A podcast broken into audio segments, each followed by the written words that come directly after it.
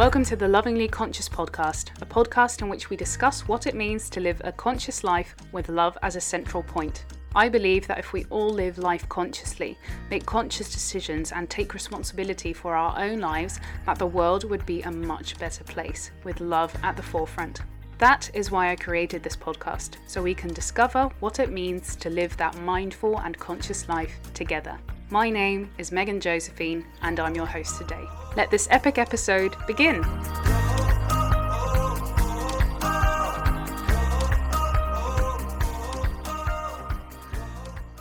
Hey there, welcome to a new episode of the Lovingly Conscious podcast. I'm Megan, and I am once again your host today. And I'm really happy to see you again. Thank you so much for listening to a new episode. Today, I have a really good episode in store for you. I am going to talk about four quizzes, four archetype quizzes that you can do that can make you navigate through life a bit more efficiently, a bit more easily. These are four tests, archetype things that I have done uh, for myself that I find very, very helpful because as a four on the Enneagram, which I'll talk about in a sec, I'm always trying to define life. I'm also always trying to define myself. So being able to do that with different archetype quizzes is very, very helpful. What I also like is that all those archetype quizzes, like not one of them has all the answers. Uh, so I mean, we always find like try to find the right thing, like the right religion, the right thing for us to do. But sometimes with these quizzes, there's not one right thing there are multiple of them that can highlight different aspects of you. They are all like a puzzle piece, and then you can click them together and just take another step into the next puzzle piece. So I find that really exciting. I am going to talk about the 16 personalities test, the Enneagram, which I also talked about with uh, Indra, and I'm going to talk about human design and the five love languages. So let's start with the 16 personalities test. The 16 personalities test it basically says it already in the title, is a test in which you answer certain questions. You rate a sentence from true or very un, very true to completely untrue. So it says, for example, it says, I am always very enthusiastic about things. Then you say, it's true, very true, um, neutral, very untrue, or untrue. And um, based on answering all those things, eventually this archetype comes out of it. And then it tells you um, very much detailed about the type of person that you might be. So within the 16 personalities types, there are four categories which are the analysts, the diplomats, the sentinels, and the explorers. So I uh, belong to one of the diplomats, which um, the subcategory that I have is the mediator. So the analysts would have the architect, the logician, the commander, and the debater. The diplomats have the advocate, the mediator, the protagonist, and the campaigner. The sentinels have the logistician, defender, executive and the consul. So these people are very much focused on order, security, and stability. And then we have the explorers, which are the virtuoso, the adventurer, the entrepreneur, and the entertainer, which Ross is definitely one of those. Um, so I am the mediator, and what the 16 personality test completely works out for you is an introduction to the type. So for me, that would be like I have vibrant, passionate inner lives, creative, imaginative, very, very highly sensitive, empathic. Uh, so we really have the gift of empathy. Speaking our truth, yeah, I cannot be unauthentic. It's just not in me. I can't. I cannot do that. Assert. I, I'm always in search for a calling. That's very true. Then it says the strengths and weaknesses. So it would say which what our strengths are and what our weaknesses are. Um, it would say how we work in romantic relationships, friendships, how we are as parents, career paths that would really work for us, workplace habits, and a conclusion. And what I love about this is that if you're stuck in a certain area in your life and you feel like, oh, how can I deal with this? Then, for example, if you're having issues in the workplace, so you're having issues with a colleague, you could go and check out the workplace habits and then um, basically see how do you feel in this situation and then read and then maybe decide, oh, okay, so yeah, that's how I could go and tackle a certain thing that I'm like basically walking against into all the time that's really constantly putting me up to the test. So I really like this because I feel like it's extremely accurate and I have heard so many people say this but also because there are 16 personalities that's just not very hard because it's so detailed and there are 16 personalities. So it just gives you a broad choice so it's very very specific and that's why so many people find it so extremely accurate. It's kind of scary actually. The first time you read it it's like what that's me it's like yes and what of course is great about these archetype tests um, is that you can also see if you can discover what one of the people around you might be, for example, your partner or some colleagues or friends, and then you can learn how to communicate with them a bit more easily. If you're having issues communicating with one another, it's really great to notice, oh, okay, so you are, for example, the logician. Ah, that's like completely the opposite of how I am, or the ex- the executive or whatever, and then you can maybe learn to communicate with one another. So things just can't become a bit more easy in certain aspects of life. So that was the 16 personalities. I'm now going to jump onto the Enneagram. With the Enneagram, you also do a test. So it's actually the same as the 16 personalities test. You answer a few questions with true, untrue, very true, neutral, etc., etc. Um, quite a few of those tests repeat the same sentences in a different way to double check if this is actually who you are and this is who, how you react. And then you will get a type. So there are nine types because an Enneagram is a nine pointed um, like circle with points in it. Um, that's how Indra described it anyway. And the types are the reformer, which is the rational, idealistic type, principled, purposeful, self controlled, and perfectionistic. The helper, that's number two, is the caring, interpersonal type, demonstrative, generous, people pleasing, and possessive. The three is the achiever, the success oriented, pragmatic type, adaptive, excelling, driven, and image conscious. Four is the individualist, the sensitive, withdrawn type, expressive, dramatic, self absorbed. oh god, and temperamental. Hmm, that's me. Um, the Five is the investigator, uh, intense, cerebral type, perceptive, innovative, uh, secretive, and isolated. The th- six is the loyalist, committed, security oriented type, engaging, responsible, anxious, and suspicious. The enthusiast is the busy, fun loving type, spontaneous, versatile, distractible, and scattered. That's Ross. The eight is the challenger, the powerful, dominating type, Oh, that's his wing. Yes, that's so true. Self confident, decisive, willful, and confrontational. And then the nine is the peacemaker, the easygoing, self effacing type, receptive, reassuring, agreeable, and complacent. So, um, you would do a test and then one of these would come out. So, I'm just going to do this based on um, the test that I've done. I have um, a tip with the Enneagram test is to do multiple tests from different websites because sometimes it can give you the wrong information. So please do multiple tests. I have always had the individualist, so that's number four, as the outcome.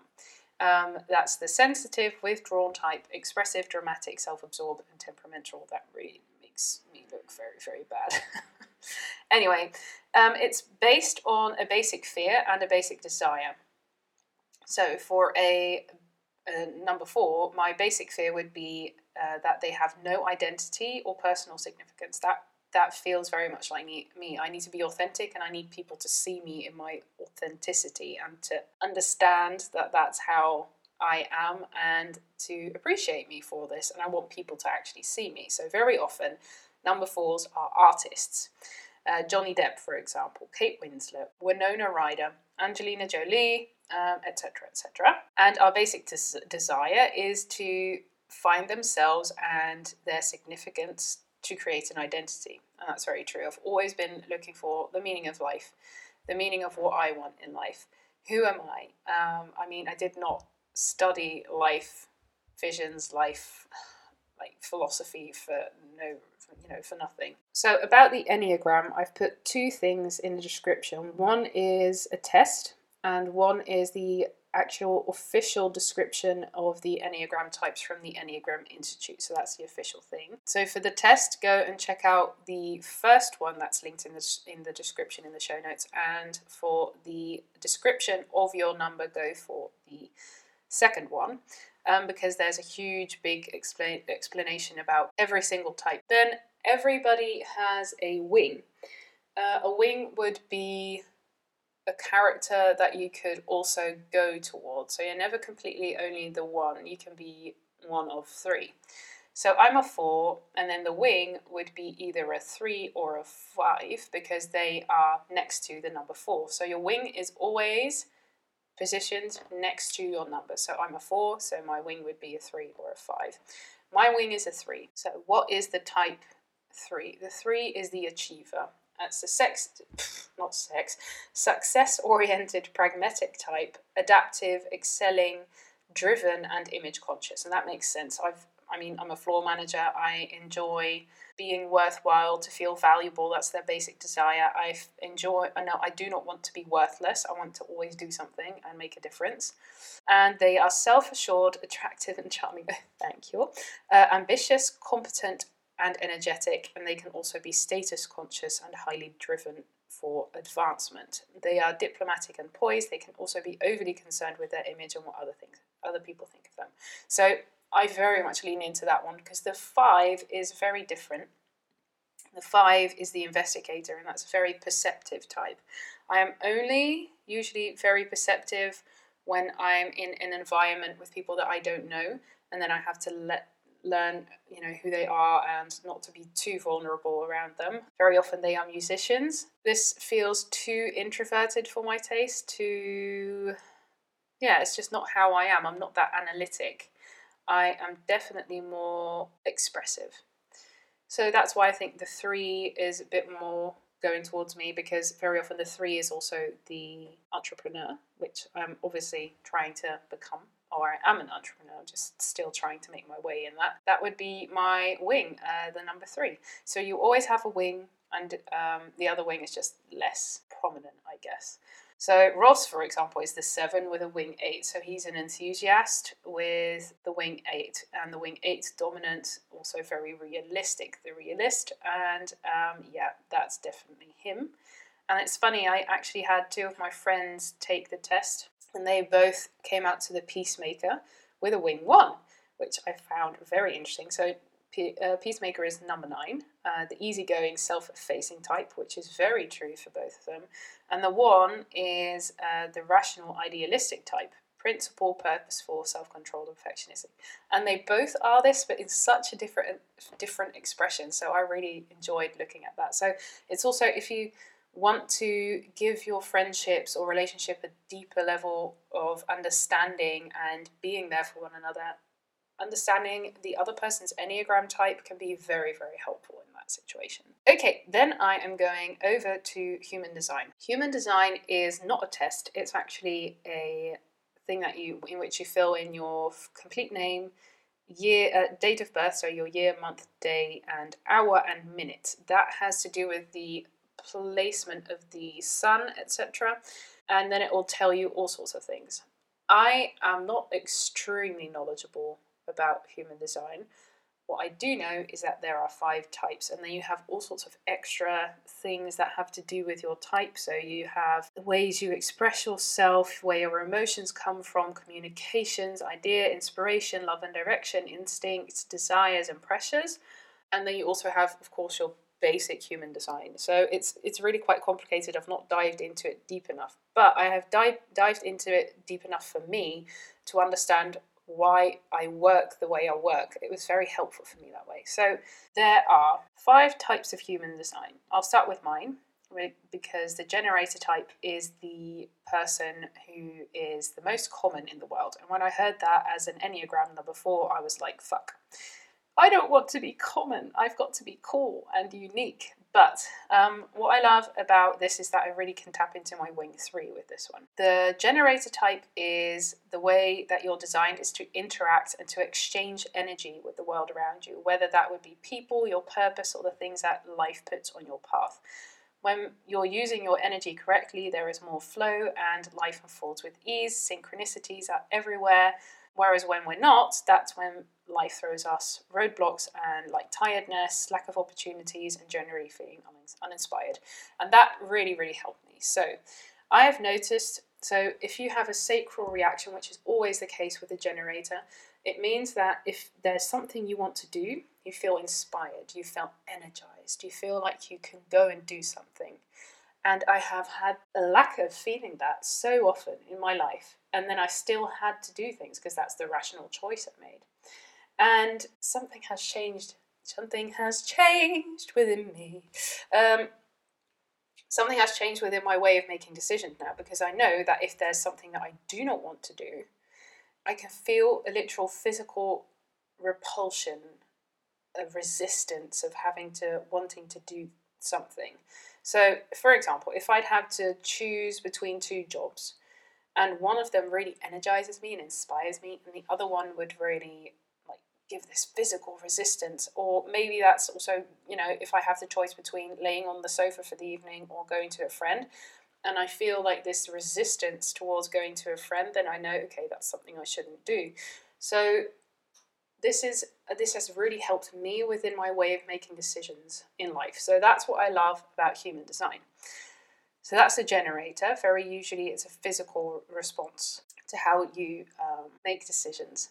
Then you have the manifestors. Manifestors are only 9% of the world population, so that's really cool. And their actions will make sure that transformation is started. So manifestors have a unique way of initiating change. They are free, independent, and they are very positive. They have a very positive effect on the world. And because they are so free, like if people have manifesting children, like children as manifestors, they can find them very unpredictable, and that's what can, can be like hard around manifesting. So, if you are a manifestor, quite a big cho- chance that you are a very free spirit.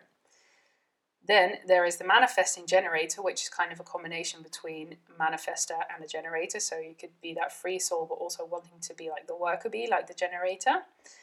Then the projector. The projectors are not here to actually contribute with their energy like the manifestors and the generators are, but they are here to show their insights in life. They are the philosophers. They are the ones that can teach other people. They are great managers and coaches because they are focused on the other from like a natural perspective and they can see what happens within in the other person but because they are not built to manifest or generate, they are dependent on other people. So only the relationship to the only in the relationship to the other person, the projector can be like the um, coaching.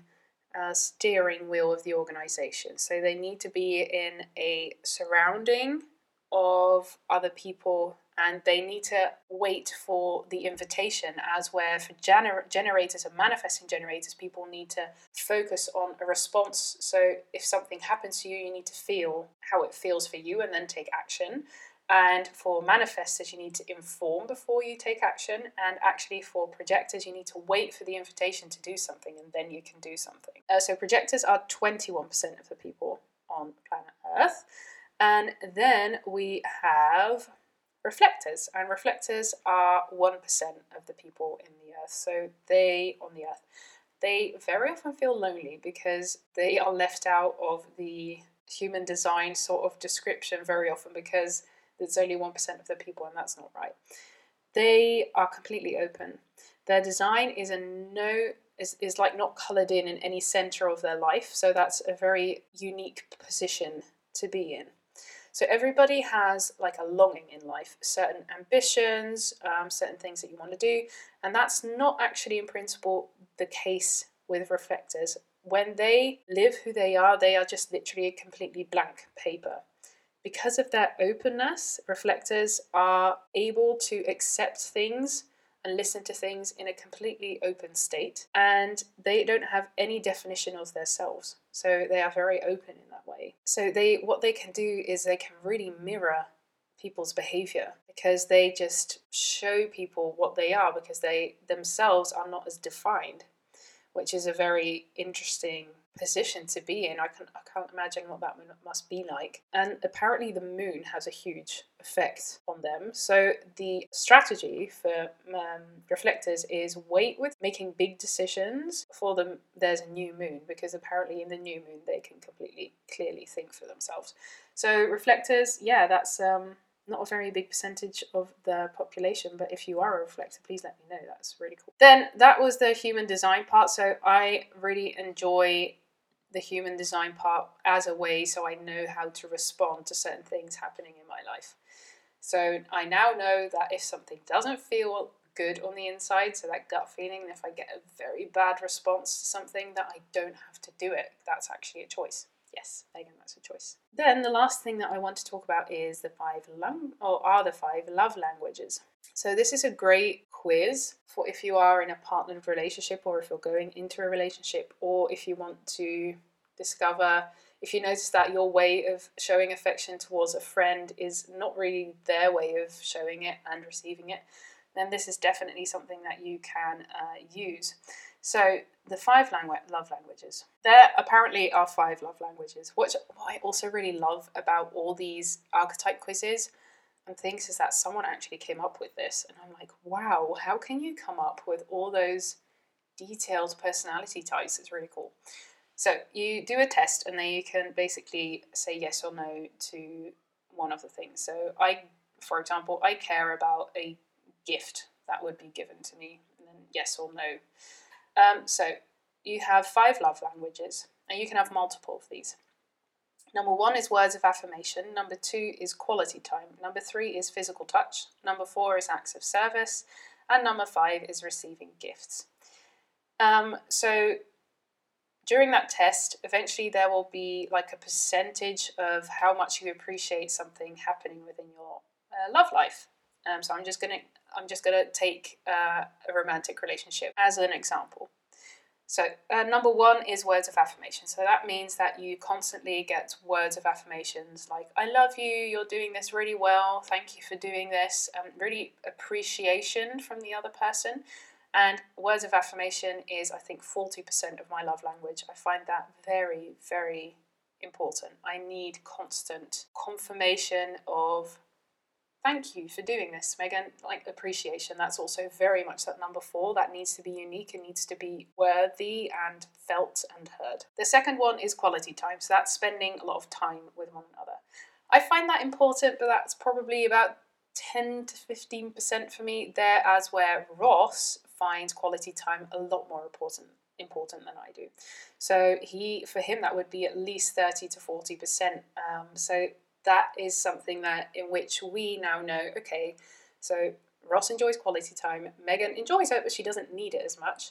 So i sometimes have to give him that quality time and sometimes he's got to accept that i'm not going to want to have that quality time because i need some more time for myself maybe. So that's what i love about this test is that you can learn each other's ways of communicating your way of how you love someone and how you express that and what do you need and what does the other person need and they can compromise in that. Um, he's got words of affirmation too by the way. He um, needs to hear them too quite frequently so that would be at least 25% for him.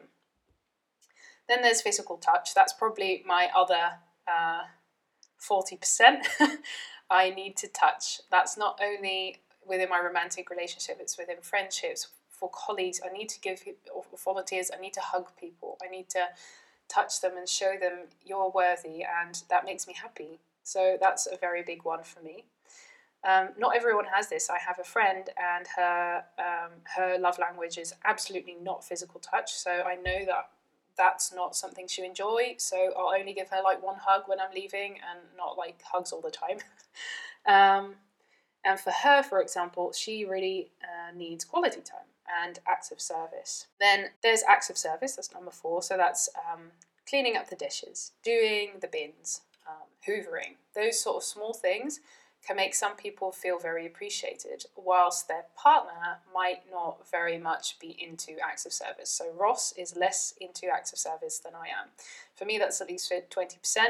I know that I'm like going above the 100% now, but I want to explain how important it is for me. Um, acts of service is important to me because if he does the bins, I know, oh, thank you, you know, I know that I've been heard. I know that he wants to do something for me and show me how he loves me. So that's um, acts of service, small things that you can that can really make you feel appreciated. But not everyone needs this. Ross doesn't really need acts of service. He needs um, physical touch, quality time, and words of affirmation a lot more.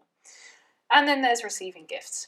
So some people really enjoy receiving gifts. That makes them feel worthy. So maybe a bunch of flowers every single week from your partner, or some chocolates, or uh, maybe a dinner, a beautiful dinner.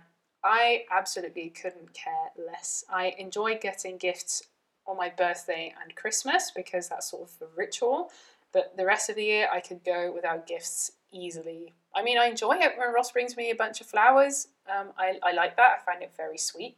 But then I think I see that more as an, an act of service that he's gone out to get me those flowers, which I really appreciate. I don't really care about the gift itself.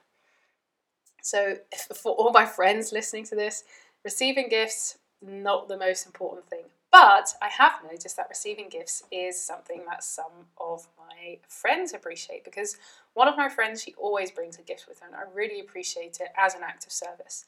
And I noticed how that really made me happy, and I was like, oh, what if I do this for my friends and see how they react? And literally everyone is all like, oh, thank you so much. And people really appreciate. So I think that acts of service, all the receiving gifts, is very big within my community.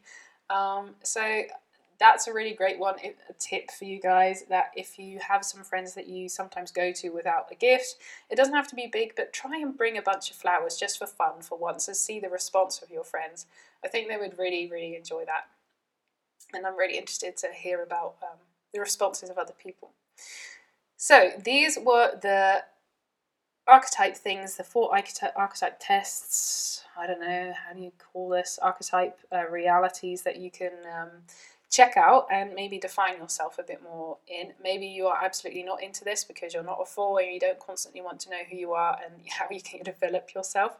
So I'll just re- uh, repeat them real quickly the 16 personalities, the Enneagram, the human design, and the five love languages. They're all really great. Archetype quizzes, um, ways to get to know yourself, ways to learn how to communicate with other people, and to just be conscious of your surrounding because it's nice to get to know yourself, but it's also nice to know how to deal with how some people maybe go through life and how you can make your relationships even better. So I hope you have a great time this week. Let me know what you thought of this episode by sending me a DM or an email or whatever. And um, I can't wait to see you next week. Have a great one. Bye.